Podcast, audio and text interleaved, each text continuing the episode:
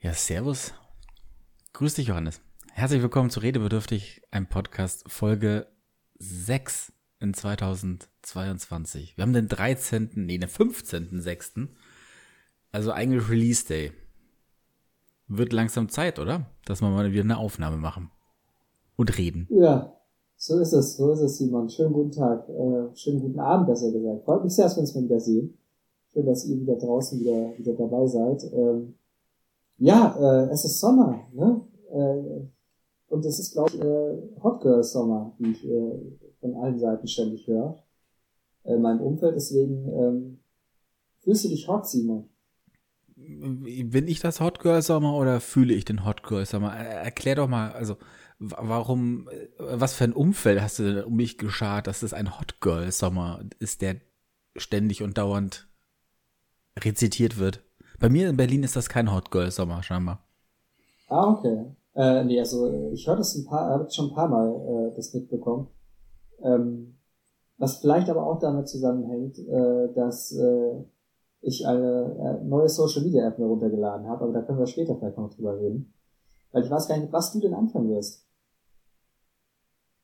Am liebsten mit deiner Social Media Sucht deiner neuen deiner erzwungenen. Du hast es ja im Vorgespräch schon angekündigt, du musstest dir die App runterladen wegen der Arbeit. Wer es jetzt gerade nicht sehen konnte, weil es ein Podcast ist, es waren Anführungszeichen bei Arbeit. Ja, ich glaube, man hat es sogar gehört. Sehr viel deutlicher kann man die, glaube ich, gar nicht aussprechen. Aber es ist tatsächlich die Wahrheit. Ich musste für die Arbeit, ähm, äh, musste mir TikTok runterladen und äh, mir da ein paar Sachen anschauen. Und Junge, Junge, Junge, TikTok, ey, hör mir auf.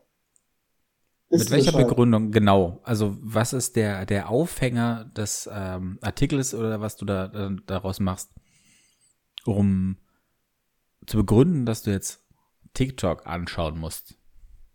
Ähm, ich, also ich würde ja äh, deine Arbeit durchaus als äh, definitiv seriöser beurteilen als jetzt irgendwie die heißesten TikTok-Videos einfach nur zu verlinken und in einen Online-Artikel zu verwursten. Die heißesten 13-Jährigen auf TikTok. Das ist äh, genau die Liste, die ich mache. Äh, nee, es gibt äh, auf äh, TikTok äh, ja verschiedene Trends und verschiedene Communities und einer ist einigermaßen neu. Ähm, und wenn man äh, in den Hugendubel zum Beispiel reingeht oder in den Thalia, äh, in Berlin, ähm, dann. Wir haben auch Hugendubel. Ah, ja, okay. Also. Schau an. Ich dachte, das ist was Süddeutsches, dachte ich. Und dann irgendwann, äh, Schon eher, glaube ich, ja. Oder Ost-West, oder ich habe keine Ahnung. Egal, auf jeden Fall, ähm, ja, es ist sehr, sehr auffällig, ähm, wenn man da mal in Hundi reingeht und kurz die Augen aufmacht, was da für Bücher drin stehen. Weil es sind eigentlich, ähm, ja, äh, Bücher für jugendliche, neu erwachsene Mädchen. Ähm, und zwar en masse. Und äh, das hat mit äh, TikTok zu tun, unter anderem. Und äh, da kümmere ich mich gerade drum. Und deswegen muss ich mir TikTok runterladen. Ähm, und es ist, diese App ist der Wahnsinn. Es ist absurd. Hm. Magst du mal kurz noch drauf eingehen, warum? Also, was hat es, hat, haben junge Mädchen beziehungsweise Bücher für junge Mädchen mit TikTok und wiederum einer Buchhandlung zu tun? Oder ist es noch nicht spruchreif, weil du einem ganz großen Ding auf der Spur bist? Immer. Immer ein Riesending äh, auf, der, auf der Spur. Ähm, nein, es gibt halt einfach äh, eine, eine TikTok-Bubble, wo sich äh, eigentlich hauptsächlich, ausschließlich, zumindest bisher äh, für mich ausschließlich, ähm, ja, junge Erwachsene und noch ganz erwachsene äh, Mädels Videos machen und sich gegenseitig Bücher äh, empfehlen oder sagen, wie viele Bücher sie gelesen haben im letzten Monat und warum das gut war und warum äh, Michael Ende scheiße ist. Ähm, und äh, man sollte niemals äh, die Kaufkraft von Jugendlichen unterschätzen, die ihr Taschengeld irgendwo hintragen.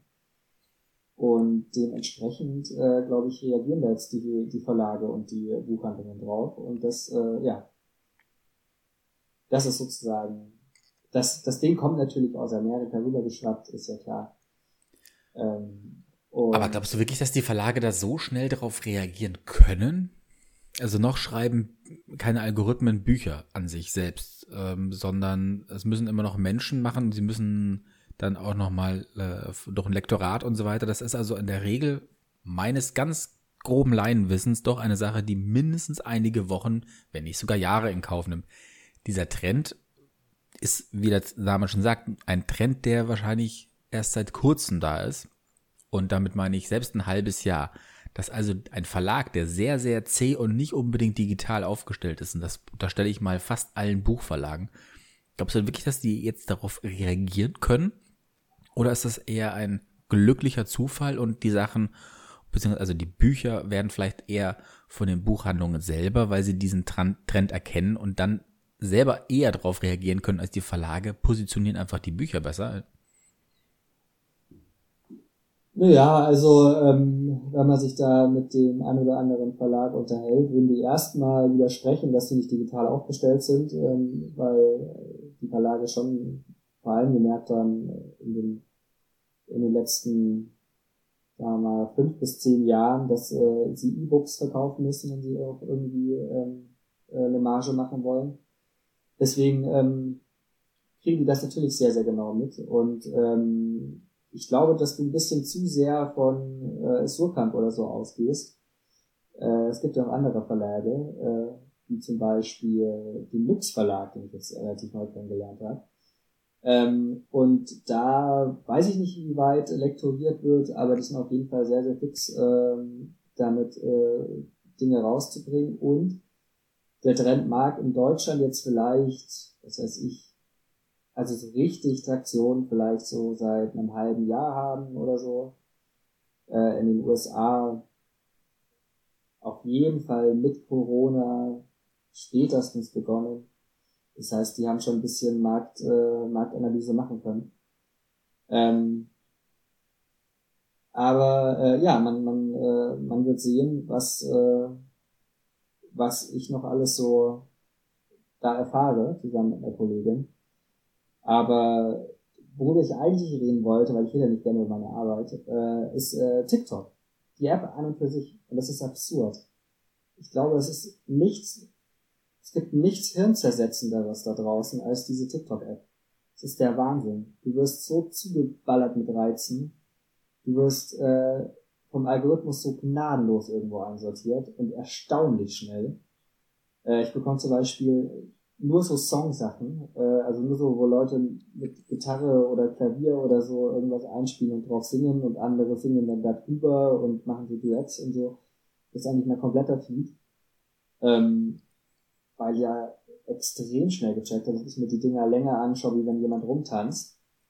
Und ähm, was mich aber tatsächlich fertig macht, wirklich fertig macht bei dieser App, weil du hast ja immer so Videos so 15 bis 20 Sekunden und dann kommt was Neues. Du weißt ja nie, was als nächstes kommt. Also du hast ja die komplette, äh, ja, komplette Macht über deinen Feed ähm, zum Algorithmus äh, gegeben und noch viel krasser als äh, bei allen anderen Apps, äh, die ich mir mal angeschaut habe.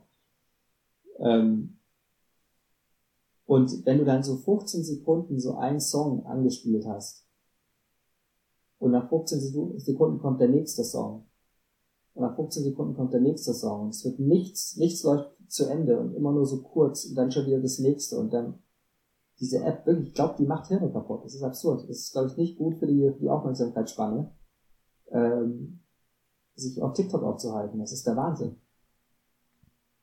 Das Ding ist ja bei mir zum Beispiel, ich äh, habe diese App nicht runtergeladen, ich nutze sie nicht und nutze sie irgendwie dann doch. Denn das Geile ist ja, dass die ganzen Videos oder sehr viele dieser Videos die ich glaube seit heute oder so oder gestern irgendwie sogar 60 Sekunden sein dürfen. Oder war das auf Instagram, diese Meldung mit den 60 Sekunden, dass äh, wie auch immer Stories so lange sein können. Auf jeden Fall, ich bin so alt inzwischen, dass ich TikTok auf YouTube schaue. Denn auch YouTube ist ja, hat ja darauf reagiert und man kann jetzt dort in den Shorts, in sogenannten Shorts, diese Stories oder, oder eben äh, seine äh, TikToks äh, weiterverwerten. Und ich bin eigentlich darauf jetzt hängen geblieben.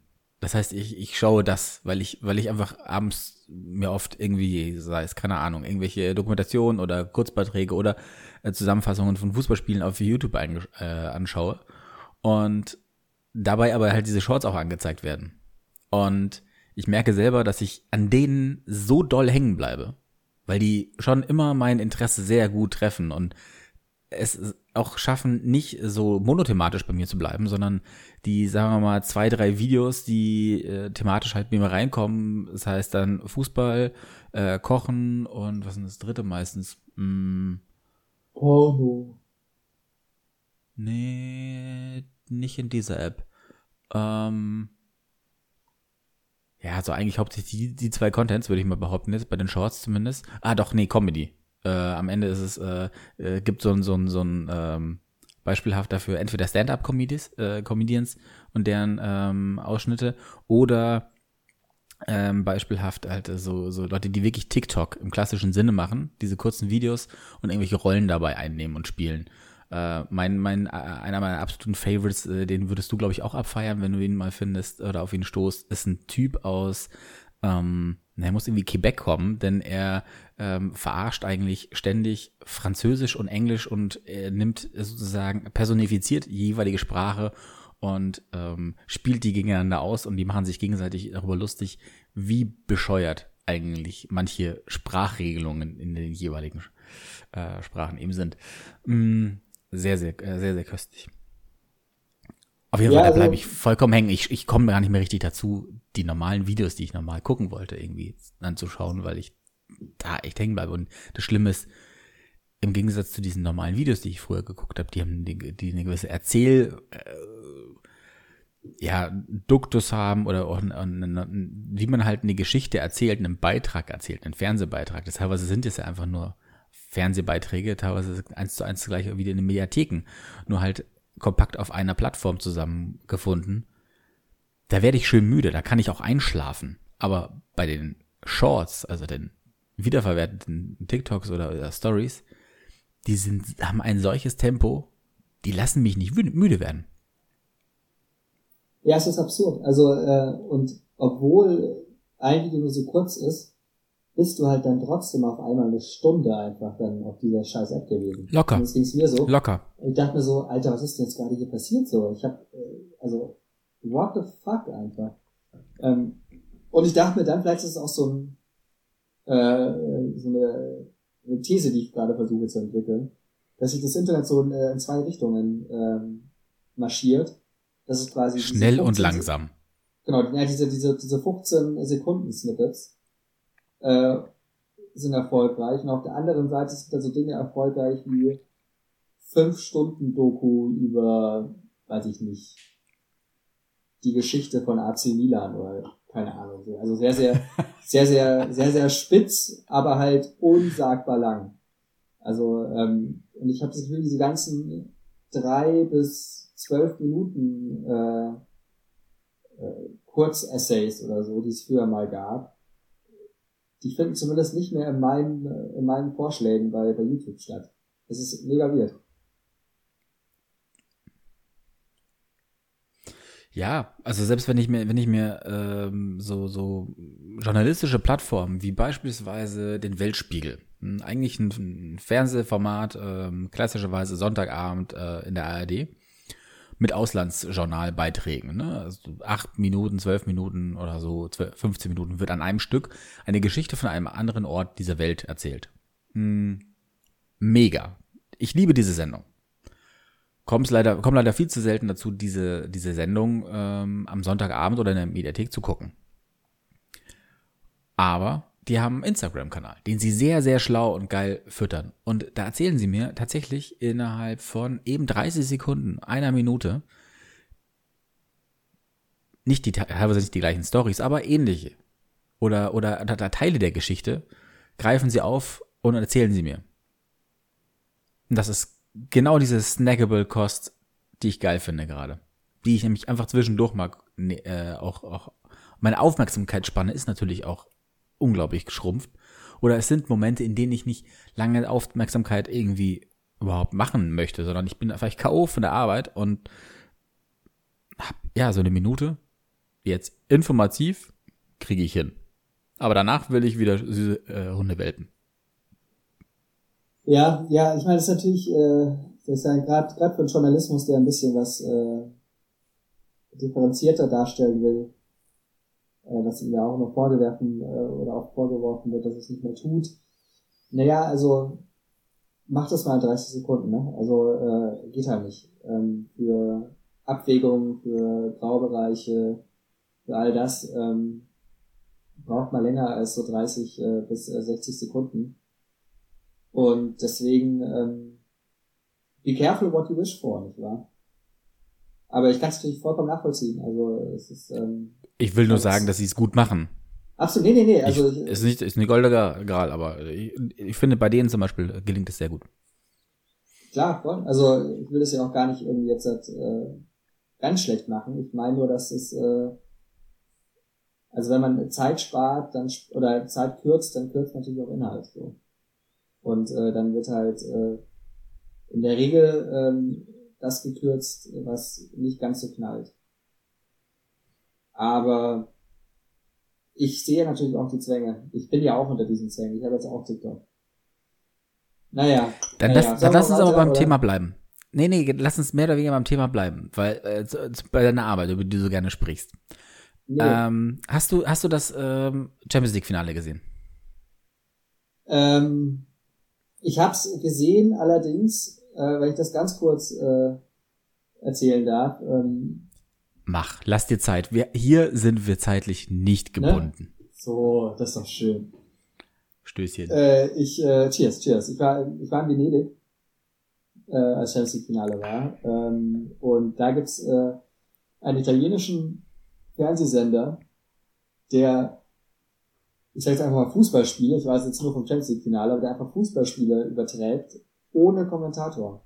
Ich weiß nicht, ob das so der wow. mega Blunder in der, in der Regie war einfach, dass sie vergessen haben, die, die Tonspur hochzuziehen. Ich habe keine Ahnung. Aber es war wirklich 90 Minuten nur Stadionatmosphäre und das Spiel.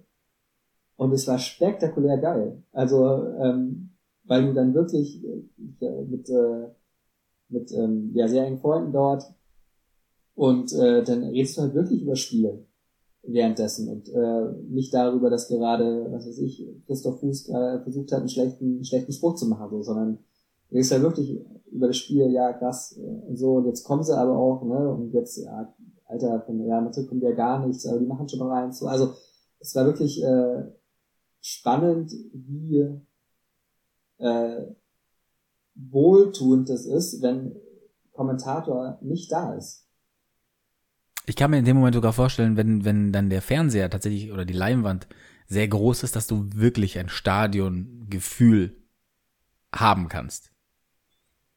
Ja, möglich, klar. Also dafür, dafür war es jetzt nicht, äh, weil Fernseher jetzt nicht groß genug, ähm, aber prinzipiell klar, Logo. Also wenn du wirklich voll immer mitbekommst, wie das Stadion quasi mitgeht, ohne dass da einer drüber quakt, kann ich mir das auch vorstellen, klar. Also es war ja tatsächlich, ich habe es mit meinem Vater angeschaut, äh, seit, glaube ich, Ewigkeiten das erste Fußballspiel, was wir zusammen gesehen haben. Weil oft ist Fußball für ihn, äh, vor allem wenn er zum Beispiel eine Mannschaft spielt, mit der er irgendwie zusammenhängt, irgendwie emotional, ist ihm zu aufregend. Das packt er nicht mehr. Das heißt, Spiele von 60 wird schwierig. Wobei er jetzt angekündigt hat, das Pokal, äh, äh, Erstrunden-Pokalspiel gegen Dortmund, was im Free TV ja laufen wird, äh, dass er sich es unbedingt anschauen will. Mal sehen, ob er das hinkriegt. Aber vielleicht geht er auch davon aus, dass es so eine Gmade Wiesen ist. Ein sicheres Ding, wie man auf Hochdeutsch sagt, dass da jetzt nicht groß Spannung aufkommen wird. Wir werden sehen, was der Gegensingerberg da an dem Abend zaubern wird. Auf jeden Fall haben wir es zusammengeschaut. Das war ja wirklich ein, ein, ein sehr abwechslungsreiches, sehr, sehr äh, kurzweiliges, äh, spannendes Spiel. Und äh, es war unter anderem auch das letzte Spiel oder letzte große Spiel äh, von von Bellariti, äh, was du in dem Moment äh, als Kommentar verpasst hast. Aber dann hast du wahrscheinlich erst im Nachgang äh, die die äh, spektakulären Szenen äh, am Spielfeldrand oder auf dem Spielfeld äh, als Interview mitbekommen, oder? Oder hast, sind die eigentlich nur im Nachher in Textform bei dir gelandet? Ähm, sie sind tatsächlich erstmal in Textform bei mir gelandet. Ähm, und äh, dann, als ich äh, wieder in München war, äh, war es tatsächlich jetzt nicht das erste, aber einer der ersten, ich sag mal, 15 Sachen, äh, die ich gemacht habe, äh, dass ich mir dann das große Interview angeguckt habe. Äh, ich schätze mal, dass du darauf hinaus willst. Natürlich. Ähm, und äh, es war durchaus unterhaltsam. Äh, hast du auch das Interview, was danach folgte, ähm, gesehen oder mitbekommen? Von, ich glaube, Esther Settlercheck, die für äh, Sky das Interview geführt hat und ja wirklich dem, ich weiß nicht mal leider den, den Namen des, des, des ZDF-Reporters, äh, äh, der, nennen wir es mal, performt hat in diesem Moment. Und sie ihm wirklich das, das Mikrofon ja auch aus der Hand gerissen hat und die, die Tonspur ja offen geblieben ist, so dass man den Nachgang von Toni groß äh, Bemerkungen, dass man alleine an der Art, wie Fragen gestellt wurden, daran merkt, dass er aus Deutschland kommt, der Reporter. Hast du das noch irgendwie im Nachgang gesehen gehabt? Äh, das Interview mit, äh, mit, äh, mit der Settler-Check nicht. Ähm, dieses äh, äh, junge Wahnsinn, Wahnsinn, äh, was soll das? Da merkt man, dass du aus Deutschland kommst. Äh, das äh, habe ich, das, äh, das habe ich gesehen. Okay. Ähm, Issa Settlecek hat, hat ein, ein sehr klassisches Sky-Interview gemacht, ähm, sehr auf, auf die Emotionen und auf ähm, den Moment und sehr positiv. Also genau das Gegenteil, also eigentlich auch so, wie man das äh, äh, so von ihr erwartet, was, was von Sky erwartet, was, äh, glaube ich, auch Toni Kroos gerne in dem Moment gehabt hat. Hm. Wie, äh, ganz neutral, wie, wie fandest du das Interview bei Groß? Und kannst du als zweite Frage seine Kritik nachvollziehen? Ähm, Nils Kaden war übrigens der ZDF, ich jetzt gerade gegoogelt. Ähm, ehrlich gesagt, also ehrlich gesagt nicht. Also es tut mir leid. Ähm, klar, also ich, ich, ich habe natürlich Verständnis, äh, dass es äh, ein krass emotionaler Moment scheinbar für, für Toni Groß war, das hat er auch betont. Und natürlich ist es eine absolute Legende, äh, der Typ. Gar keine Frage, aber ja, Himmel, also er musste halt, musste halt durch. Also das ist halt, äh, deswegen wirst du so gut bezahlt, ähm, weil das zu deinem Job gehört, Fragen zu beantworten, äh, die du nicht beantworten willst. Ich fand die Frage ehrlich gesagt nicht wahnsinnig schlimm. Also man würde ja mal, mal darauf hinweisen können, dass Liverpool schon die deutlich bessere Mannschaft war, wenn man jetzt nach Spielanteilen und Chancen geht. Ähm, ich halte da jetzt nichts dafür ehrwürdig. Ähm, ich muss gestehen, ich finde es ein bisschen, ja, oder immer wieder erstaunlich, äh, wie, wie groß oder wie klein dann das Ego von manchen Leuten dann doch wieder ist, wenn sie dann scheinbar ihren eigenen Podcast brauchen äh, mit ihrem Bruder, um sich da nochmal irgendwie im Nachhinein ähm, nochmal irgendwie äh, zu inszenieren oder nochmal Dinge klarzustellen, die man ordentlich klarstellen muss. So, ne? Es ist ja klar, was passiert ist. Also, deswegen äh, kann ich jetzt ehrlich gesagt nicht wahnsinnig nachvollziehen. Ähm, ich fand es mal wieder schön, äh, ein Field-Interview zu sehen, wo ein bisschen was passiert. Voll, also, absolut. Ähm, wieder zur Rettung dieses Genres irgendwie, ähm, seit Walter Frosch hat man da nicht mehr viel mitbekommen. Äh, deswegen, meine Güte, also was ich auch einer der, fand, einer der Experten an dem Abend hatte auch schon so ein äh, sehr schön legendäres äh, Interview. Ich sag nur das Algerien-Spiel bei der WM 2014 und äh, die Eistonne von Peer. Ja, also okay, aber also was ich eigentlich am interessantesten bei dem ganzen Film ist, äh, dass wir jetzt gerade hier sitzen, drei Wochen später, weiß gar nicht, drei. Echt eine ganze Weile her. Es war, glaube ich, kurz nach unserer Aufzeichnung, deswegen es ist echt eine ganze Weile her jetzt. Es war, glaube ich, sogar, wir reden immer noch, ich glaube, es ist sogar einen ganzen Monat her, weil ich glaube, das Spiel war am 14. Also es ist, äh, oder so, ich weiß nicht, eh, whatever. Ähm, nee, was ich aber auf ähm, sehr, sehr spannend finde, dass das, ähm, weil ich bin sehr auf Toni Groß Seite. Äh, und zwar auf, aus dem Grund, weil das ist mir sofort an dem Abend so, ja, ich verstehe den Jungen. Und zwar, weil er auf der, weil er entweder, da war ich noch eigentlich gespannter darüber, wie die Reaktionen waren im Netz, weil niemand von denen, was ich so gelesen habe, so auf, auf, auf das Detail, wie technisch gesehen diese Fragen gestellt wurden, eingegangen ist. Und da war nämlich genau das Ding. Du kannst diese Fragen stellen, den inhaltlich ähm, kannst du, und das ist vielleicht sogar aus, aus journalistischer Sicht, und ich weiß, du bist äh, nicht unbedingt der größte Fan von Sportjournalismus, weil er eben meistens so seicht und platt ist. Und damit hast du auch vollkommen recht. Aber mh, mm, in dem Moment, wenn du jemanden gegenüber hast, der, der definitiv emotional äh, positiv geladen ist in dem Moment, ist es klar, dass er jetzt nicht mit seinen Makeln gerade konfrontiert werden möchte. Was ich auf der einen Seite nachvollziehen kann, auch, aber natürlich, dass es einen journalistischen Aspekt gibt, darauf einzugehen. Aber und das ist das ganz große Aber und worüber ich mich wundere, dass nie darauf wirklich eingegangen wurde in irgendeiner Nachbesprechung. Deswegen rolle ich es auch tatsächlich jetzt nochmal hier auf. Die Fragen sind alle negativ gestellt worden. Denn es wurde immer negativ angefangen. Und das ist genau für mich das Ding. Wenn du eine Frage stellst, ey, warum habt ihr, wie kann das sein, dass ihr so scheiße gespielt habt? Ähm, was, was für Probleme habt ihr heute gehabt? Das ist nur negativ. Und es ist tatsächlich, wenn man sich international mal umschaut, ist das ein sehr typisches deutsches Ding, ähm, immer sehr penantisch darauf zu gucken, ja, aber es hat doch, also hm, hier und da die Mäkel zu suchen. Und das ist, glaube ich, auch so einer der Punkte, die er dann in dem Moment ähm, deswegen als typisch deutsch zu markiert. Wenn aber jemand, der das ein Job, es in meinen Augen ist, sich mit nicht nur dem Sport, sondern auch mit der Sprache, wie ich über diesen Sport mich auseinandersetze und wie ich denn transportiere an eine Öffentlichkeit. Und das ist nun mal Sportjournalismus. Und der Typ macht das äh, nicht das erste Mal, das ist sein hundertstes Field-Interview wahrscheinlich allein in diesem Monat. Und dann stellt er Fragen, die nun mal einfach wirklich, und das ist so, die Frage ist komplett negativ auszulegen. Die, da ist nichts Positives drin und da ist nichts von dem Respekt, der irgendwie nur wie eine Art Floskel vorneweg hingegangen ist. Ich weiß gar nicht, ob er nicht mal, ob er überhaupt gratuliert hat, zumindest nicht im On. Aber wenn du einfach eine Frage stellst, ey Junge, ihr habt eine solche Saison hingelegt mit erstmal die Niederlage gegen den, ich glaube, rumänischen äh, äh, Meister, den niemand mehr kannte. Dann seid ihr eigentlich dreimal schon äh, in der regulären Spielzeit ausgeschieden gewesen.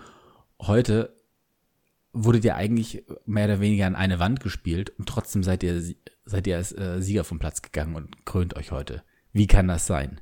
Dann hast du alles mit aufgenommen, aber du hast eine gewisse Art von Respekt der Person gegenübergebracht, in dem Moment, wenn sie eigentlich gerade einen, äh, sportlichen Höhepunkt äh, hat und nicht nur mit, ja, aber so richtig verdient habt ihr es nicht. Weil das ist das Gefühl, was rüberkommt. Und deswegen kann ich sehr, sehr, sehr gut nachvollziehen, dass jemand, der das dann, dass nur das rüberkommt, weil genau diese Nunzierungen in den Fragestellungen, wie sie gestellt waren, nichts von diesem Respekt irgendwie ehrlich gesagt so richtig rübergebracht haben, sondern nur trocken abgefragt haben, wie kann das überhaupt sein?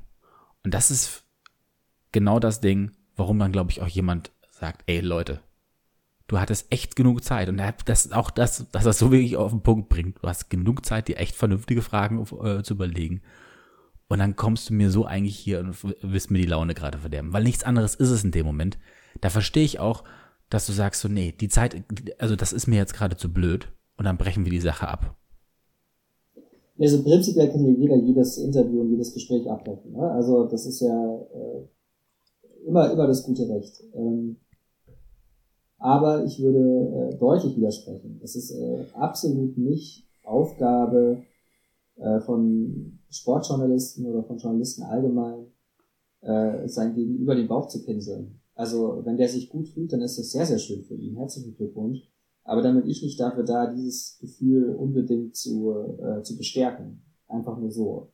Sondern ähm, ich erwarte von eben jetzt in einem Liebeskam, ähm, durchaus, dass er das, seine Fragen mit Hintersinn stellt, weil, wie, er, wie du ja gesagt hast, unbestreitbar, der Typ hat Erfahrung.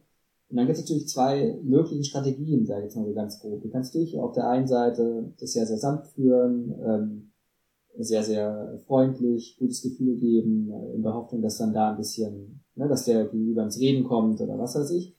Oder du kannst äh, auch sehr bewusst äh, provozieren. Du kannst sehr bewusst dich, äh, weil sag mal, eine Anti-Haltung aufnehmen, um zu gucken, ob du den gegenüber damit lockst. Das glaube ich aber nicht, dass das seine These war. Das, das, der, der ist vollkommen, der ist doch vollkommen, der ist doch vollkommen kurz, äh, blass geworden. Darf ich, darf ich, darf ich kurz ausreden? Also, ähm, also wir waren beide ja nicht im Kopf drin von, von Nils Kaden. Ich sage nur, dass es mehrere Strategien gibt, wie man ein Interview führen kann. Und vielleicht hat er sich äh, bewusst, wie gesagt, wir waren beide nicht in seinem Kopf drin, vielleicht hat er sich bewusst äh, dazu entschieden, es so zu führen. Und ähm, so oder so muss Toni Groß damit äh, anders umgehen, in meinen Augen, wie zu sagen, ja gut, okay, äh, du bläst mir jetzt nicht mein Ego auf, äh, bis, bis es platzt. Ähm, wenn du das nicht machst, dann gehe ich. So, das ist einfach äh, ein bisschen das, wenig. Nee, nee, also, nee, nee, nee, nee. Ich bin gerade ein bisschen erschrocken, wirklich darüber, dass, dass, dass du das so einfach abtust. Weil das Ding ist wirklich, äh, Nils Kaben führt genau solche Interviews immer und nur und durchweg. Und das ist nur ein ähm, ganz klar kritisch ähm, Sachen äh, begutachten. Das mag journalistisch vielleicht sauber sein. Aber die Tatsache, wie er da reagiert hat, als er Gegenwind bekommen hat, beweist eindeutig, dass er nie und nimmer eine Strategie hatte im Sinne von zu provozieren oder sonstiges. Sonst wäre er nicht sofort zurückgerudert, na, das war doch gar nicht äh, gemeint und sonst was. Sondern er hätte dann nämlich noch mehr Salz in die Wunde und hätte das wirklich explodieren lassen wollen. Nee, er hatte einfach nur seinen Willen, hier kritische Fragen zu stellen. Und dann ist aber auch wiederum, okay, das ist ein erfahrener Mann, aber dann geht er nicht schlau an die Sache heran in seinem Job, weil vollkommen klar ist, ich will doch nicht den Sieger gerade damit irgendwie, warum, warum soll ich den gerade provozieren? Warum will ich denn jetzt hier kritisch sein? Also, ich meine damit nicht mal eben dieses ähm, ähm Bauchpinseln, wie du meintest, sondern ich, ich habe gerade das Beispiel genannt. Du kannst jemanden Fragen stellen, ihm gleichzeitig das Gefühl geben, ey, du hast was erreicht, aber wie konnte es überhaupt so weit kommen? Weil eigentlich sah es lange nicht danach aus. Dann hast du alles auf dem Tisch. Alles. Ohne dass du jemanden vor den Kopf stößt aber dass, dass jemand wie Groß jetzt äh, hier, hier, hier hinstellen muss und sagen muss, ja, eigentlich haben wir es nicht verdient, ich weiß nicht. Dafür gibt's doch, also das, das, das, das kannst du den Verlierer äh, sagen lassen gerne, weil der sich sowieso so fühlt. Und dafür hast du auch noch äh, einige Experten am Rand stehen, die das auch noch mal analysieren können. Dann hast du aber im Endeffekt bei drei Parteien immer das Gleiche, was du erwartest zu hören. Das ist dann auch wieder nicht das wirklich Spannende vom Ei. Von daher, um die Abwechslung mal reinzubringen, würde ich vielleicht auch mal nicht immer nur das Kritische äh, reinzubringen, sondern das irgendwie auch in einem Gleichgewicht zu bringen, um in dem Moment will ich ja, will ich ja keine große Analyse mit einem Groß machen. Sondern da will ich, wenn ich unten stehe und der hat gerade den Pott geküsst, will ich, die, will ich irgendwas auffangen an der Atmosphäre und in dem, wie es dazu gekommen ist, dass es überhaupt dieses Gefühl entstanden ist. Äh, ja, du, und nicht, dass die Person es komplett unverdient ist. Und das hat, sorry, aber das, äh, was hat es mit Bauchpinseln zu tun? Dass ich jemandem Respekt äh, zolle, dass er gerade das fünfte Mal Champions League gewonnen hat. Nur weil ich es erwähne und nicht sage, eigentlich hast du es nicht verdient. Ja, gut, also ich habe es jetzt einfach im Wort da und das ist ja auch schon wieder vier Wochen her. Ich meine schon, dass er jetzt den Glückwunsch sagt, ähm, aber ist ja auch, also was ich schon interessant finde, wenn man sich die, äh, die ganze Kommunikation anschaue, sozusagen, ähm, die dort gelaufen ist, äh, dann ist es für mich zumindest nicht so eindeutig äh, zu sagen, dass Toni Groß da in dem Moment alles richtig gemacht hat.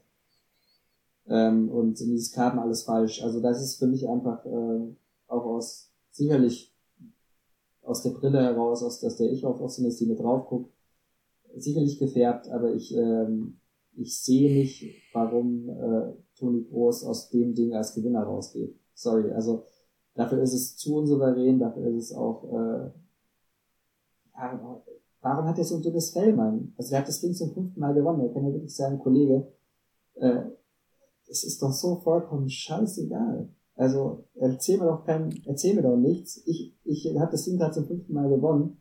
Ähm, ich sehe es anders oder keine Ahnung, er kann damit ja ganz anders umgehen. Natürlich kann er das auch ruhiger machen, keine Frage. Deswegen will ich ihn auch nicht als Sieger machen, aber ähm, ja, aber darauf läuft es hinaus. Ich verstehe, ich, nee, nee, ich verstehe ihn. Nee, nee, ich will gar nicht äh, Sieger und, und Niederlage, sondern ich will in dem Moment einfach nur sagen, ich kann ihn sehr gut verstehen, dass er genauso reagiert auch. Ja, menschlich kann ich ihn auch verstehen, natürlich. Also, aber äh, er steht ja nicht nur als Mensch, äh, Toni Groß, sondern steht da als Fußballer Toni Groß, der äh, pro Jahr, keine Ahnung, 15, 16 Millionen Euro überwiesen bekommt von, von seinem Verein fürs Werbedeals. Also der wird schon gut genug bezahlt dafür, dass ihm mal drei böse Fragen stellen kann. Also ähm, sorry, es ist also da geht mein Verständnis, also bei mein, mein Verständnis von dem, was äh, was äh, was erwachsen ist, ist einfach ein anderes. Ähm, und du hast gemeint, es wäre jetzt nicht so wahnsinnig überraschend, Toni Groß das auch nochmal sagen zu lassen, dass äh, Real Madrid eigentlich das Ding nicht ganz verdient gewonnen hat. Naja, also es kommt immer auf den Sender an. Ne? Also wenn Toni Groß selber als Gewinner sagt, naja, also wenn wir uns jetzt mal ehrlich hinstellen, also wenn wir so ein Spiel zehnmal spielen, dann verlieren wir das achtmal. So, wenn er sich so hinstellt, dann ist es wesentlich überraschender, wie wenn er, wenn man ein, äh, ja, ich bin so unglaublich glücklich, meine Familie war im Stadion, das war unglaublich toll. Es ist ein ganz besonderer Abend für mich, ähm, zum fünften Mal das Ding geholt, das ist wirklich historisch. Ich danke den Jungs, der Trainer war spitze, der hat echtes Toll. Also, also wie langweilig ist das? Du denn? zitierst gerade, genau, du zitierst gerade komplett das Sky-Interview. Das genau. ist genau das Interview mit Sky und das will ich auch nicht haben. Aber du kannst beides haben. Und da bin ich erstaunt, dass es das eben bei jemandem mit der Erfahrung nicht zu kriegen ist. Ja, und ich bin erstaunt, dass jemand mit äh, der Erfahrung wie Tobi Groß äh, nicht souveräner mit so einer Situation umgehen kann, wenn er, wenn er ein bisschen Gegenwind bekommt. Ganz einfach. Also, ich glaube, wir, wir, wir sind uns jetzt, glaube ich, einig, dass das Ding gescheitert ist. So, ähm, ich glaube schon, dass man von, also Schuld haben da beide, wenn man jetzt der Schuld verteilen will. In meinen Augen ist der Hauptschuldige Toni Groß, in deinen wird er wahrscheinlich Nils Kahn sein. Okay. Wir Einigen wir uns auf Unentschieden. Ja, wie gesagt, das eigentlich Interessante ist ja, dass äh, das erstmal irgendwie vier Tage lang ähm, 10.000 Texte und 12.000 äh, Sportschau-Videos äh, drüber gedreht worden sind, äh, was da jetzt passiert ist. Und äh, dass wir uns vier Wochen drauf noch äh, sehr angeregt über so eine Petitesse unterhalten können. Das ist eigentlich interessant. Und da könnte sich auch fragen, ob der Sport nicht irgendwie ein bisschen zu großes, zu großen Teil unserer Aufmerksamkeit frisst und äh, es ist Unterhaltung. Soll.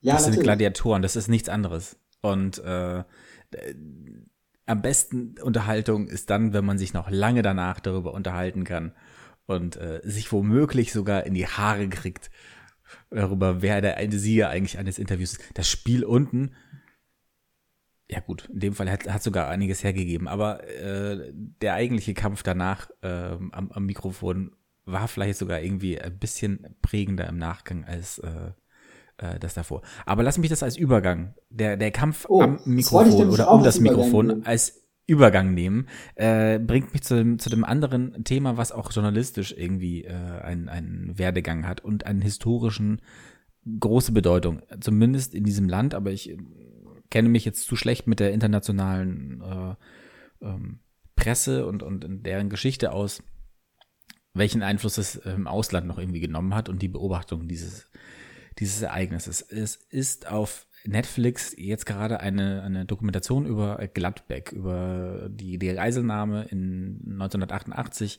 herausgekommen, bei der sehr viel unveröffentlichtes Videomaterial zu sehen ist.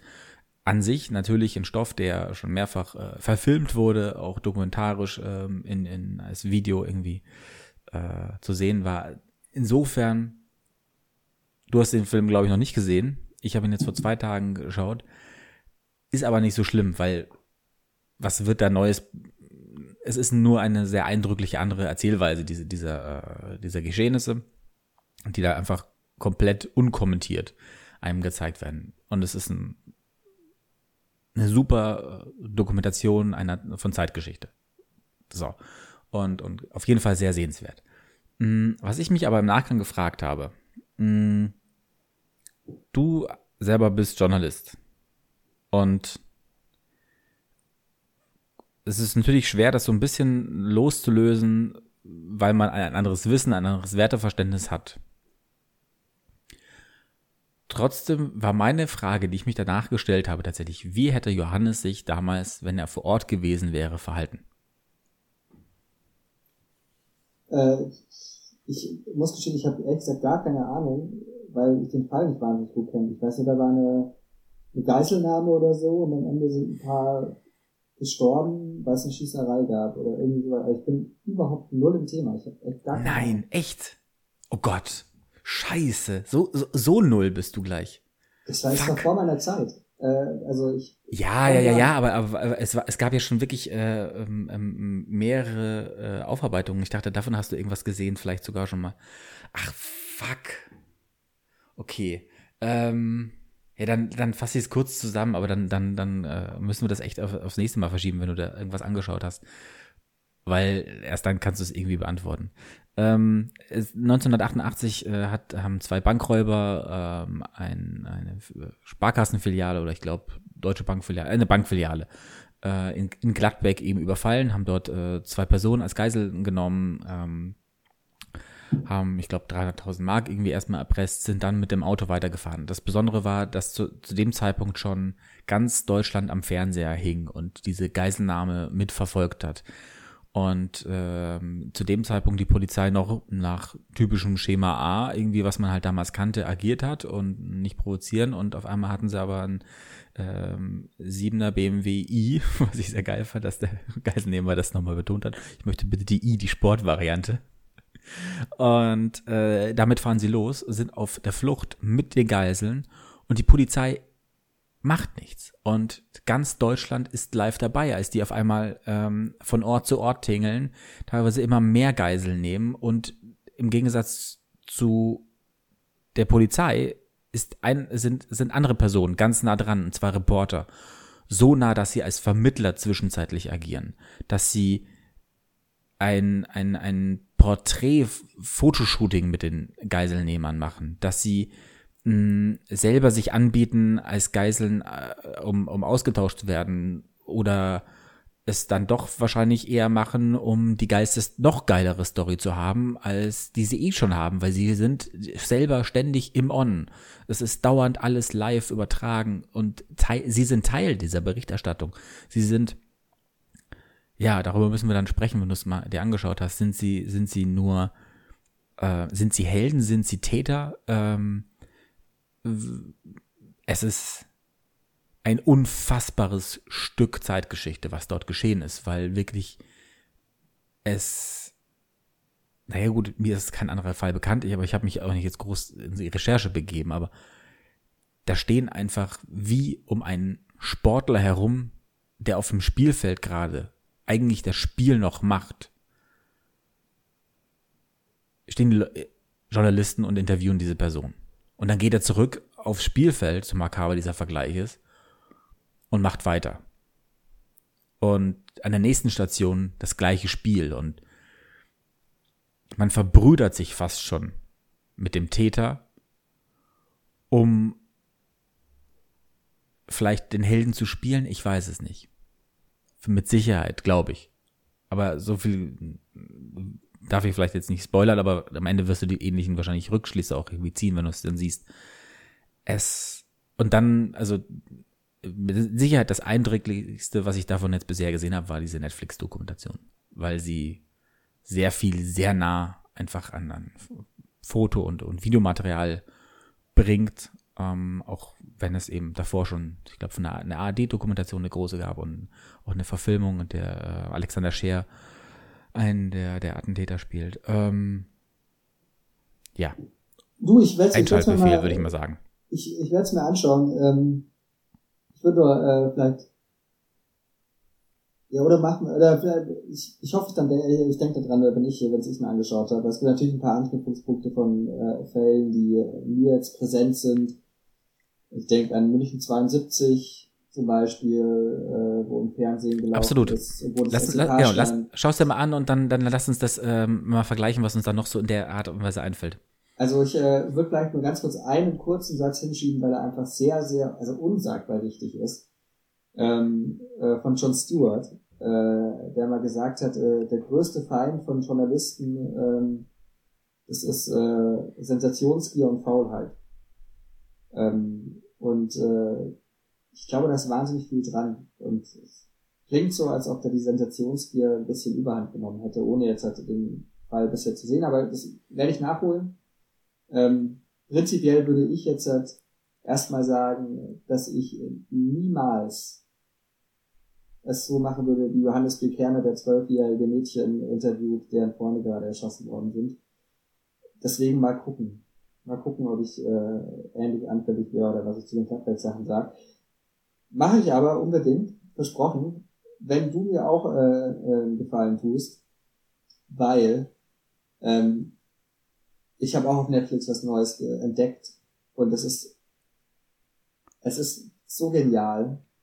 Jetzt kommt's. Ähm, vielleicht hast du schon, davon schon was gehört. Ich habe das Gefühl, es ist nicht so groß, wie es sein müsste, zumindest nicht in Deutschland.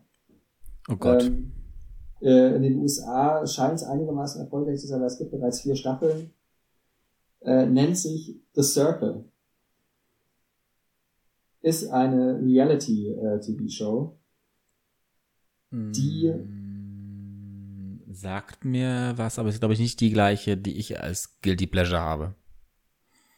Ähm, The Circle ist letztendlich äh, mehrere äh, Leute werden in ein Haus gesperrt, können ihre ihr Apartment nicht ähm, verlassen, sehen ihre Mitspieler die ganze Zeit über eigentlich nicht äh, und kommunizieren über ein soziales Netzwerk miteinander. Ähm, und äh, sie müssen nicht sich selber spielen sondern sie können sich äh, Fake-Profile äh, Fake anlegen äh, mit einer anderen Identität. Sie können auch zu zweit spielen ähm, und äh, sie müssen es erreichen, dass möglichst viele Leute sie gleichzeitig sympathisch äh, finden und auch für sich nicht gefährlich, ähm, weil äh, jeden, glaube jeden Tag oder jeden zweiten Tag äh, wählen oder ranken die Mitspieler sich untereinander. Und die beliebtesten zwei, manchmal der beliebteste, je nachdem, äh, darf eine Person oder dürfen eine Person nach äh, eigenem Ermessen nach Hause schicken. Ähm, die sind dann raus und der Gewinner wird auch am Ende von allen Gewerten bekommt 100.000 Dollar. Und es ist spektakulär gut. Das ist äh, quasi Reality TV für alle Leute, die von der Dschungelprüfung gelangweilt sind, aber von dem, was im Dschungelcamp abgeht, einfach, äh, wie soll ich sagen, denen da das Wasser im Mund zusammenläuft. Es geht nur um Kommunikation, Interaktion, Intrigen, Seilschaften, Lügen. Natürlich spielt dieses ganze Fake-Ding äh, im Internet eine Rolle, ist ja klar. Äh, Identität ist natürlich ein großes Thema, großes Thema unserer Zeit. Es ist äh, außerdem auch so ein Corona- äh, natürlich, weil wir alle im Lockdown nur über Displays äh, mit unseren Freunden Kontakt hatten. Es ist spektakulär gut. Um nochmal um zu verstehen, die, die, die sind eingesperrt in einem Haus, aber kommunizieren nur über Social Media Profile miteinander. Genau, Das heißt, die sehen sich nie in echt, interagieren nie in echt. genau. Sie, sie haben nur, äh, also nur über Chat. Ähm, das heißt, sie hören auch die Stimme nicht. Also Männer spielen Frauen, Frauen Oh, wow. spielen Männer. Ähm, alles ist möglich einfach. Und du musst immer gucken, okay, kann ich dem vertrauen? Ist der, ist der die Person, die er vorgibt zu sein? Ähm, es können Einzelchats gemacht werden, Gruppenchats äh, oder halt alle. Ähm, und es gibt die eine Besonderheit, wenn jemand rausgewählt wurde, ähm, dann darf er in der Regel äh, eine andere Person besuchen seiner Wahl. Und ähm, Mhm. ich weiß nicht, ob ich meine Lieblings, äh, meine Lieblingssituation in der ersten Staffel jetzt spoilen soll oder ob wir darüber reden. Ich weiß nicht, ob das dich interessiert. Wenn, dann guckst du auch Weiß ich an. auch noch nicht. Spoil, äh, Spoiler ruhig mal. Okay, es gibt ähm, nämlich dann in der ersten Staffel, ich bin gerade äh, Mitte zweite äh, inzwischen, ähm, es gibt in der ersten Staffel eine Szene, die ist einfach so gold. Und zwar äh, spielt, oder es gibt zwei, ähm, zwei Profile. Eins ist Rebecca. Rebecca wird gespielt von ihrem, äh, von ihrem Boyfriend, der sozusagen unter Rebeccas Namen äh, in, in, diesen, in dieses Experiment gegangen ist. Ähm, und äh, das zweite Profil ist Adam. Ähm, ne, also durchtrainiert, äh, Model aussehen, äh, der quasi reingegangen ist, um einfach hart rumzuflirten. Aber Adam wird gespielt von so einem schnuckeligen, netten Bär irgendwie, der seit elf Jahren verheiratet ist, seitdem nicht mehr äh, geflirtet hat und einfach mal gucken wollte, was passiert. Auf jeden Fall flirten die beiden brutal. Es ist, es ist wirklich absurd. Ähm, und äh, sie sind dann beide so, dass sie ein schlechtes Gewissen haben, aber sich gegenseitig immer versichern, ja, nee, hey, ist auch schon was Ernstes und so und was weiß ich. Und dann wird Adam rausgewählt. Und Adam, also äh, der äh, Nichtaufreißer, äh, Dude, geht dann mit so einem Batik-Shirt und einer Latzhose. äh, das ist so fantastisch. Äh, zu Rebecca, ähm, die allerdings halt so ein äh, so ein schwarzer Homie halt einfach ist ähm, und besucht die, weil er sich so ein bisschen entschuldigen will quasi. Und äh, die beiden Catfishes, heißt das wohl, wenn man äh, sich jetzt jemand anders ausgeht im Netz, habe ich auch neu gelernt durch diese, äh, durch diese mhm. Serie. Und die beiden Catfishes, sozusagen, die sich im ersten Moment sehen, das ist so Gold. Ähm, es ist einfach so fantastisch, weil sie feiern sich gegenseitig so hart ab. sie legen sich dann so hart in den, Au äh, in den Armen so und äh, reden. Kann ich es ist so großartig. Es ist wirklich einfach nur fantastisch. Und vielleicht, vielleicht noch eine, eine vielleicht noch eine zweite Szene, um es dir nochmal schmackhaft zu machen. Ich glaube, dann habe ich noch nicht, dann habe ich genug gespoilt, um es dir irgendwie äh, dich anzufüttern, aber nicht genug, um dir den Spaß reinzunehmen. Es gibt noch eine Szene, weil ähm, äh, Rebecca, in Anführungsstrichen, also Boyfriend von, äh, von äh, Rebecca, wird in einem Mädelschat aufgenommen. Und ähm,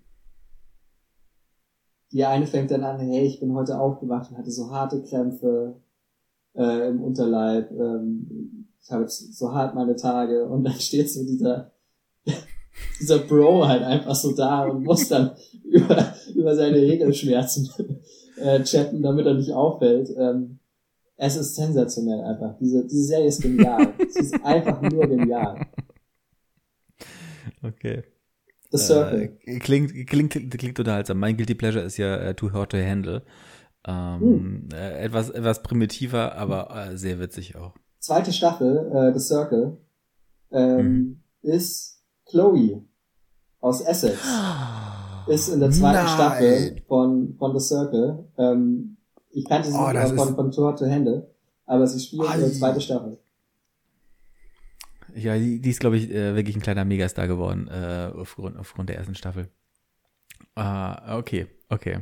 Äh, mal sehen. Bis, bis jetzt muss ich aber ähm, sagen, die erste Staffel, also fangen trotzdem mit der ersten Staffel an, weil sie ist in meinen Augen ja, ja, klar, schon, klar. also das, äh, ja, äh, ansonsten kann ich noch, wenn, wenn die Leute eh schon bei Netflix sind und wegen uns jetzt hier die 13 Euro im Monat raushauen, dann können sie, wenn sie früher äh, die Serie Borgen geschaut haben, jetzt auch die vierte Staffel gucken. Und ich kann, äh, bin noch nicht durch, aber äh, muss sagen, es hat wirklich sehr das Feeling von früher schon. Das äh, finde ich toll, wenn man ich glaube, elf Jahre nach der letzten Staffel die, die Serie wieder aufleben lässt und sie in sehr aktuellen, also die Serie ist, glaube ich, jetzt vor einem knappen Monat rausgekommen und sie hat sehr, sehr, sie, sie, sie ist äh, so aktuell, dass, dass der äh, Ukraine-Krieg schon drin ist. Ähm, was ich, was ich echt äh, bockstark finde, ähm, dass das so, so kurzfristig äh, äh, mit äh, reingenommen werden kann. Und äh, ist ja im Endeffekt nichts anderes, also die Originalserie als äh, so ein bisschen der Vorläufer von House of Cards gewesen. Ne? Also es ist ganz klar zu sehen, okay, wo man sich die Ideen äh, zum Teil ähm, für eine so eine Art von Politserie geholt hat, auch wenn es, ich weiß, ein britisches Original gibt, das auch House of Cards hieß. Aber von, von der Aktualität her und wie eben Seil und Machenschaften äh, neuerdings äh, in der Politik sind und ähm, wie sie erzählt zu erzählen sind. Das kann man nebenbei noch gucken, aber eigentlich ist es Sommer, muss man ja auch sagen. Und eigentlich guckt man da nicht wahnsinnig viel, außer man hat vielleicht Corona und kann eh nicht raus. Eben. By the way, äh, apropos Coroni und äh, raus, ich war jetzt auf einigen äh, ähm, ähm Festivals oder beziehungsweise einmal auf ein Tages, äh, auf, auf, hier auf dem Sound of Tempelhof für Muse und All J. Danach instant natürlich eine, eine, eine Warnung auf äh, Corona-Warnung bekommen. Renn, rentiert sich All J, weil ich habe, äh, die kommt auch nach München, dauert noch ein bisschen. Aber ich letztens äh, mich mit jemandem unterhalten, der gesagt hat, live nicht so geil. Doch, also ich, ich, ich feiere einfach die Musik und das ist ähm, aufgrund dessen, dass sie ähm, vielleicht auf, auf einem Festival nicht ganz so groß wie, wie wenn du sie in der Halle äh, bei einem eigenen Konzert, wo sie noch mal ein bisschen mehr mit, mit diesen Visuals auch arbeiten können dann. Aber ich finde es schon, doch, die funktionieren okay. live sehr, sehr gut auch. Also äh, hat, hat sehr, sehr viel Spaß gemacht. Mm. Ja, auf jeden Fall finde ich das, das, das äh, von, von Mal zu Mal spannender jetzt. Ähm, auch Outdoor ähm, äh, wieder so ein bisschen back to normal und äh, dass ich mich auch immer mehr merke, weil die Maske so auf den Sack geht, dass ich also es ist ja sogar schon einmal vorgekommen, dass ich in, in, in Laden ohne Maske rein bin weil ich wusste, da ist nicht so viel los, aber auch, er hat wirklich mit Vorsatz gesagt, ich möchte das jetzt selber mal so machen. Und ich weiß, das ist jetzt nicht eng eng, aber dieses Normalgefühl mal wieder selbst zu erleben. Und ähm, genauso in der Tram einmal, weil ich wusste, da ist nicht so viel, äh, habe ich das gemacht. Mm, ja, es ist, es ist tatsächlich für mich ein, ein, ein, ein kleiner Prozess. Obwohl ich, und ich glaube, ich mache ihn deswegen teilweise, weil ich mir sicher, sehr sicher bin, dass wir im Herbst einfach wieder andere Situationen haben und da ist keine Diskussion, ob man das machen sollte oder nicht, äh, sondern es ist ein Pflichtprogramm und äh, selbst ist einfach mal kurz wieder kurz zu erleben und, und auszunutzen, ähm, weil man sich sicher ist, hey, ich bin hier auf dem Flur in diesem Laden die einzige Person. Also es ist aus äh, medizinischer Sicht kein Problem, deswegen nutze ich die Situation mal aus und bin auch mal maskenfrei äh, hier, hier unterwegs. Ja, ähm, wo wollte ich eigentlich hin? Naja, Sommer. Ja, genau. Ich würde vielleicht ganz kurz ähm, noch einschieben, äh, weil du hast vollkommen recht. Äh, Sommer, ein sehr gutes Thema. Aber bei Maske musste ich noch ganz kurz eine Erfahrung von mir erzählen. Äh, ich war ja in, in Venedig, hatten wir gerade eben schon kurz. Ähm, und ich bin da mit dem Nachtzug hingefahren und mit dem Auto zurück. Nachtzug hingefahren hat bedeutet, zehn Stunden mit Maske. Hat bedeutet, äh, geschlafen mit Maske. Ähm, war auch, also war dann so ein Viererabteil, glaube ich, war das. Äh, war auch der Einzige, der die Maske dann aufbehalten hat, aber deswegen habe ich sie auch aufbehalten, ehrlich gesagt. Ähm, und was soll ich sagen? Es nervt brutal.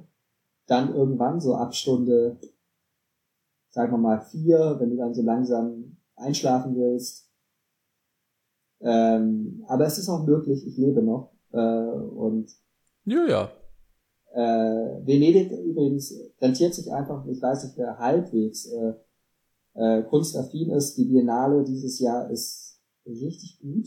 Die Haupt, also die Hauptausstellung, die immer so ein bisschen, finde ich, zielgespalten ist, ist dieses Jahr wirklich, da sind tolle Sachen drin.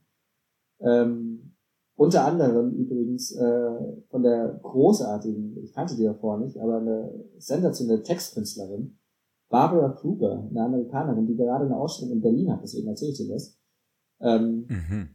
die äh, so Dinge macht, äh, wie ähm, zum Beispiel äh, den Text von äh, den äh, Pledge of Allegiance von, von den USA, dieses, wo sie der Flagge ihre Treue schwören da, ähm, quasi zu tippen und dann bei einzelnen Wörtern nicht das Originalwort zu nehmen, sondern andere Wörter hinzusetzen. Und dadurch bekommt es ganz natürlich eine komplett andere, äh, ja, komplett anderen Sinn, gerade in dem jeweiligen Kontext. Äh, und das, ja, ich, also gibt's jetzt, gab's so zwei, drei äh, Videos sozusagen bis dann, ähm, und jedes davon war spektakulär gut. Ähm, und große Empfehlung. Ähm, stellt auf jeden Fall gerade in, in Berlin aus. Wenn man in Venedig ist, ähm, auch in die Giardini zu den Pavillons gehen natürlich. Spart im deutschen Pavillon, der ist uns sagbar langweilig mal wieder. Äh, aber geht nach Malta, das ist endgeil. Malta ist komplett dunkel von, von der Decke, tropfen in unregelmäßigen Abständen an mehreren Orten äh, glühende, glühende Eisenstücke oder was es sein wird äh, nach unten und fallen in äh, aufgestellte äh, Wasser, Wasserbehälter. Ähm, und das sieht einfach sensationell geil aus. Ähm, ja, das ist sehr, sehr, sehr, sehr beeindruckend.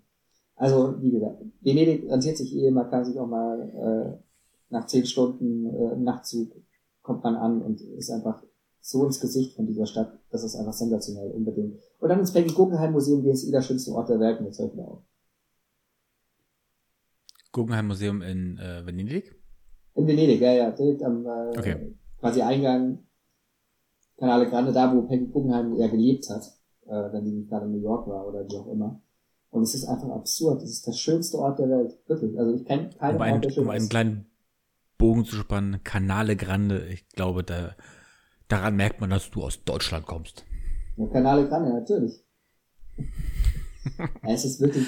Ah, aber ah. wenn du in, in Venedig warst äh, und uns steht ein, ein, ein Wochenende bevor, das, ich glaube, heute, das letzte, was ich gesehen hatte, waren am Sonntag in Berlin 37 Grad. Hm. Hast du Bock auf ein spontanes Top 5 Sommergetränke? Let's go. Also, auf 5 äh, setze ich eine eiskalte Cola. Mm, ich mache es nicht, nicht, nur Alko nicht nur alkoholische Sachen. Bei mir ist es eine Cola Light, weil ich äh, Cola Light süchtig bin und nicht äh, die normale Cola trinke, aber äh, so eine eiskalte ähm, auf Eiswürfel, super erfrischend. Ähm, Im Sommer dann umso mehr. Und du kannst die besten Rülpser machen. Das ist natürlich, das ist natürlich ein Pro-Argument, das sehe ich. Ähm, bei mir Platz 5 würde ich sagen, eh, also ich glaube, alles, alles eisgekühlt, glaube ich. Ähm, äh, bei uns auf den Listen. Es ist einfach eine gute, schön selbstgemischte Apfelsaftschorle. Schön gegen den Durst. Säcke. Reingelittert. Schmeckt gut. Cola Light ist, ist mir zu, äh, zu pappig, so. Ich habe auch kurz überlegt, ob ich irgendwie Spezi oder so, aber das ist mir dann als Sommergetränk zu. Nee, Spezi ist noch, noch zu süß. Ähm, bei der, bei der äh, Cola Light habe ich eben noch ein bisschen äh, durch die Säure, äh, diese Frische drin. Äh, aber ja, äh, Apfelschorle, gut, dann äh, wäre wär bei mir auch äh, in der Liste. Ähm, okay, dann schauen wir mal. Auf, auf, eher auf der 3 auf der, auf der, 3 gewesen. Aber drei, okay. ähm, äh, genau, das spoil ich die ähm, zusammen überhaupt mit, mit Saftschorlen ähm, äh, dann eben irgendwie noch. Also ich finde einfach, der Apfel ist deswegen die geilste Frucht, weil sie einfach unfassbar flexibel ist, in dem, wie man sie verwerten kann. Und unter anderem eine Saftschorle, bei der eben am besten eigentlich dann äh, bei der Apfelsaftschorle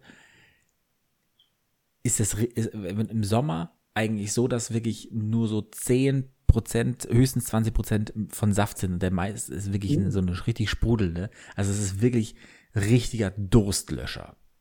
Okay, ich würde, ich würde ein bisschen mehr, äh, also ein bisschen mehr Saftanteil äh, nehmen. Also so, tatsächlich so 30, 40 Prozent.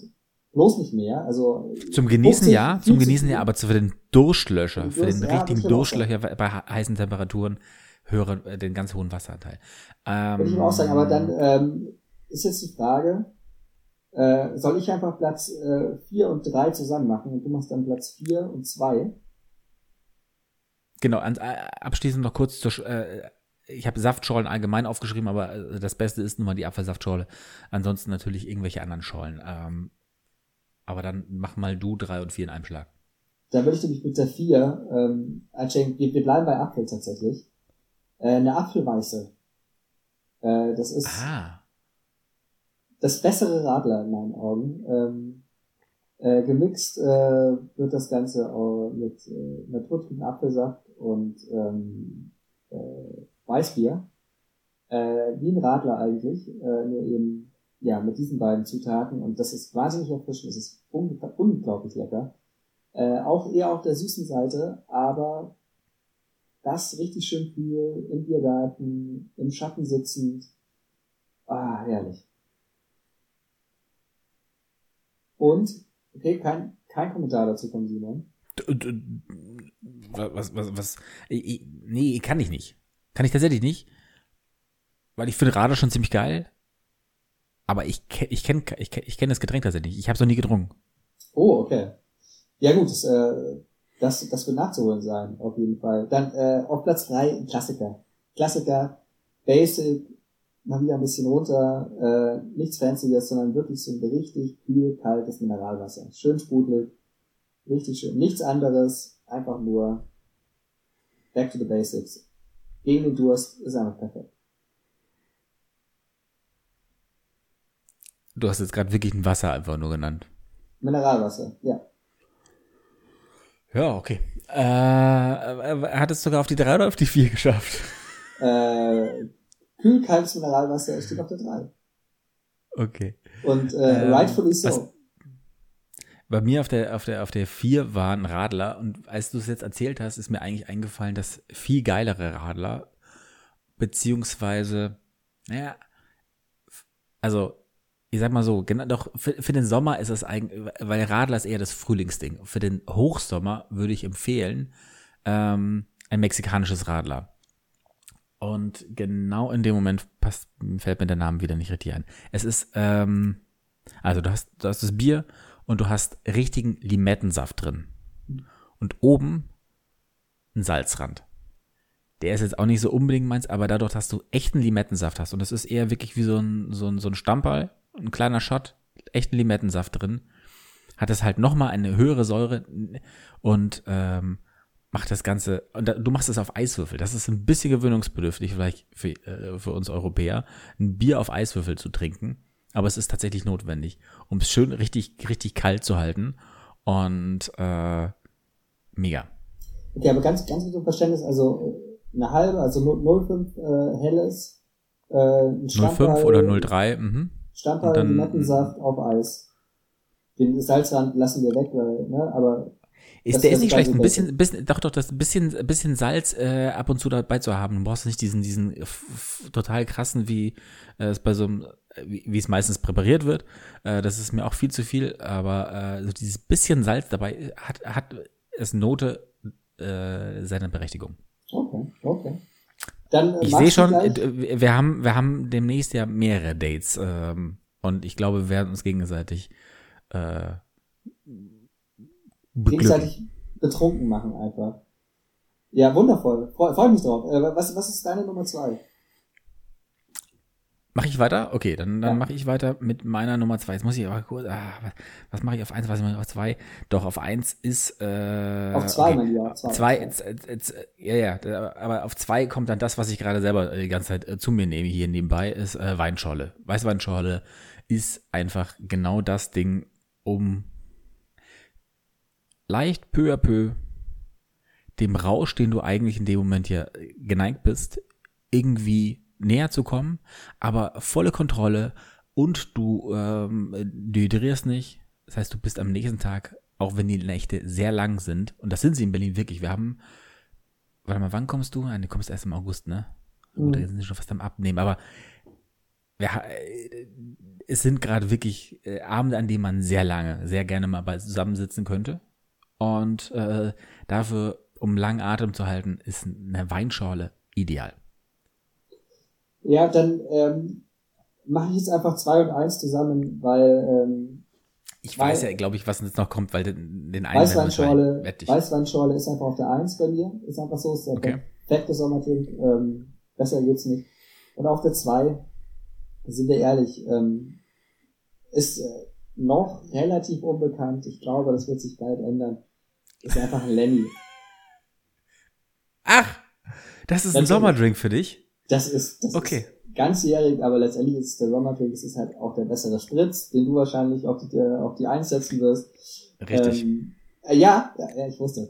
Äh, deswegen, der Landy ist einfach äh, der bessere Spritz und deswegen auch das bessere Sommergetränk. Ähm, trotzdem nur auf zwei bei mir, weil die Weißweinschorle Classic einfach perfekt ist. Äh, ja, tut mir leid, dass ich deine, deine Platz eins äh, weggenommen habe. Magst du sie trotzdem noch feiern oder? Nee, es ist tatsächlich der, der, der normale Abholspritz tatsächlich, weil der Lenny ist für mich kein Sommergetränk. Er ist mir ein bisschen, er ist zu stark und er ist zu süß. Und deswegen würde ich ihn eher in den Frühling, Herbst und Winter setzen. Aber äh, das ist ja vollkommen in Ordnung, weil wenn du nach Berlin kommst und ihn äh, in, in, einer, in einer Gastwirtschaft, in einem gastwirtschaftlichen Unternehmen dir deinen eigenen Drink ein erstes Mal bestellen kannst und wirst, äh, dann äh, geht es ja fast schon auf den Herbst zu. Das ist ja Spätsommer eigentlich, im August und September. Von daher ist es dann, dann nähert es sich dem, dem Idealzeitpunkt ja äh, schon erheblich. Äh, nee, für mich ist es ein Aperol Spritz, weil er eben äh, die zwei sehr guten Komponenten, die du in deinem Drink ja aufgenommen hast, das Süße, das Bittere, äh, hat es beides mal in sich. Aber es ist äh, durch den höheren Wasseranteil eben meines Erachtens für die heißen Sommertage äh, noch ein bisschen mehr geeignet. Und ähm, ne, letztes Jahr äh, hat auf jeden Fall gezeigt und bewiesen, das ist zum Beispiel auch das perfekte Getränk für Hochzeiten, weil du damit den ganzen Tag durchstehen kannst, weil du immer ordentlich Wasser mit reinschießt und den Pegel aufgrund dessen, dass der, der Alkoholgehalt nicht so wahnsinnig hoch ist, ihn auf einem schön angenehmen Level hast. Und du hast ein Getränk, was du immer nebenbei tränken kannst und äh, nicht irgendwie so schnell, oh, jetzt habe ich aber einen zu großen Schluck und dann bin ich schon wieder weg und dann mhm. muss ich wieder aufpassen. Du kannst es nebenbei die ganze Zeit trinken. Deswegen bin ich beim Spritz eher für die heißen Sommertage dabei. Und äh, nochmal das eben als Erinnerung, weil es auch leichter zu bekommen ist als ein Lenny an mancher Bar, habe ich mitbekommen und gelernt. Du hast wie viele Hochzeiten dieses Jahr? Dieses Jahr, oh Gott. Ich glaube, äh, du, du bist so, glaube ich, du bist, glaube ich, der größte Partycrasher, äh, den ich mitbekommen habe. Mit den ganzen Nachholpartys. Ich glaube, du bist echt rekordverdächtig. Ich bin bei vier. Ich bin bei vier. Echt? Ich dachte fünf schon, okay. Alle, alle, alle, äh, nur vier, okay. Ich dachte fünf, okay. Nee, ich glaube vier. Vielleicht vergesse ich gerade eine, dann tut es mir extrem leid. Und ich werde auf der Hochzeit natürlich nicht sagen, dass ich genau die vergessen habe, aber ich glaube vier. Ähm, aber äh, ich wollte wollte nur ganz kurz, ich, ich sehe es natürlich ein. Der Aperol ist äh, natürlich spektakulär, hilft nichts. Übrigens auch sehr geil, äh, kriegt man auf der Biennale auch äh, für, ich glaube, 03 für, ich glaube, 3,50 und 0,5 oder so für 5 Euro. Also es ist, äh, es ist Venedig Saarland deswegen schon äh, immer eine Reise wert, weil es das Gottland des Aperol Spritz ist. Es ist das einzige Getränk, was dort wirklich überall immer bezahlbar ist und was sie noch einfach perfektioniert haben, die Italiener, die Venezianer in dem Moment genau genommen, weil es ist ja wirklich ein, ein venezianisches Getränk und vor allem die Variante, wie sie es auslegen, mit der Olive dazu. Das ist wirklich der Tipp, den man an jeden nur weitergeben kann nehmt euch eine Olive, macht sie auf einen äh, Spieß drauf und knabbert die dazu. Es, äh, macht, es rundet das Ganze nochmal so perfekt ab.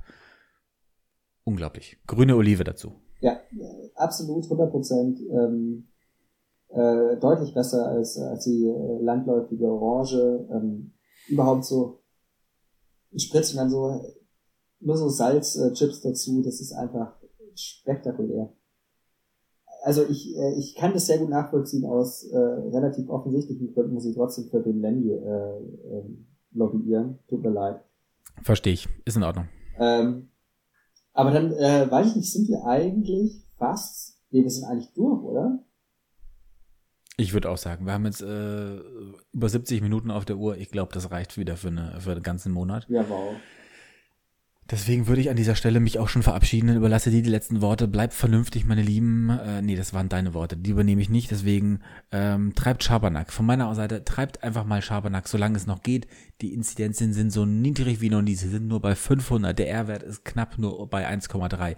Es ist wirklich, als wäre nie eine Krankheit in diesem Lande gewesen. Treibt's für die Kanickel. Ähm, hab, habt einen tollen Sommermonat nächsten. Ja.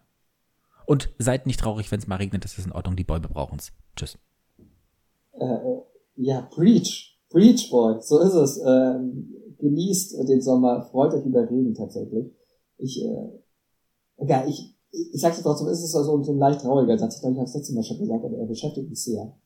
Ähm, was ist, wenn die jetzigen Jahre nicht die heißesten aller Zeiten sind, sondern die letzten von den kühlen? Und das macht mich ehrlich gesagt ein bisschen, äh, macht mich nachdenklich, dass das eine relativ wahrscheinliche Variante ist. Ähm, trotzdem, genießt es, äh, freut euch über Regen, ähm, habt Spaß und trotz allem bleibt vernünftig. Ciao.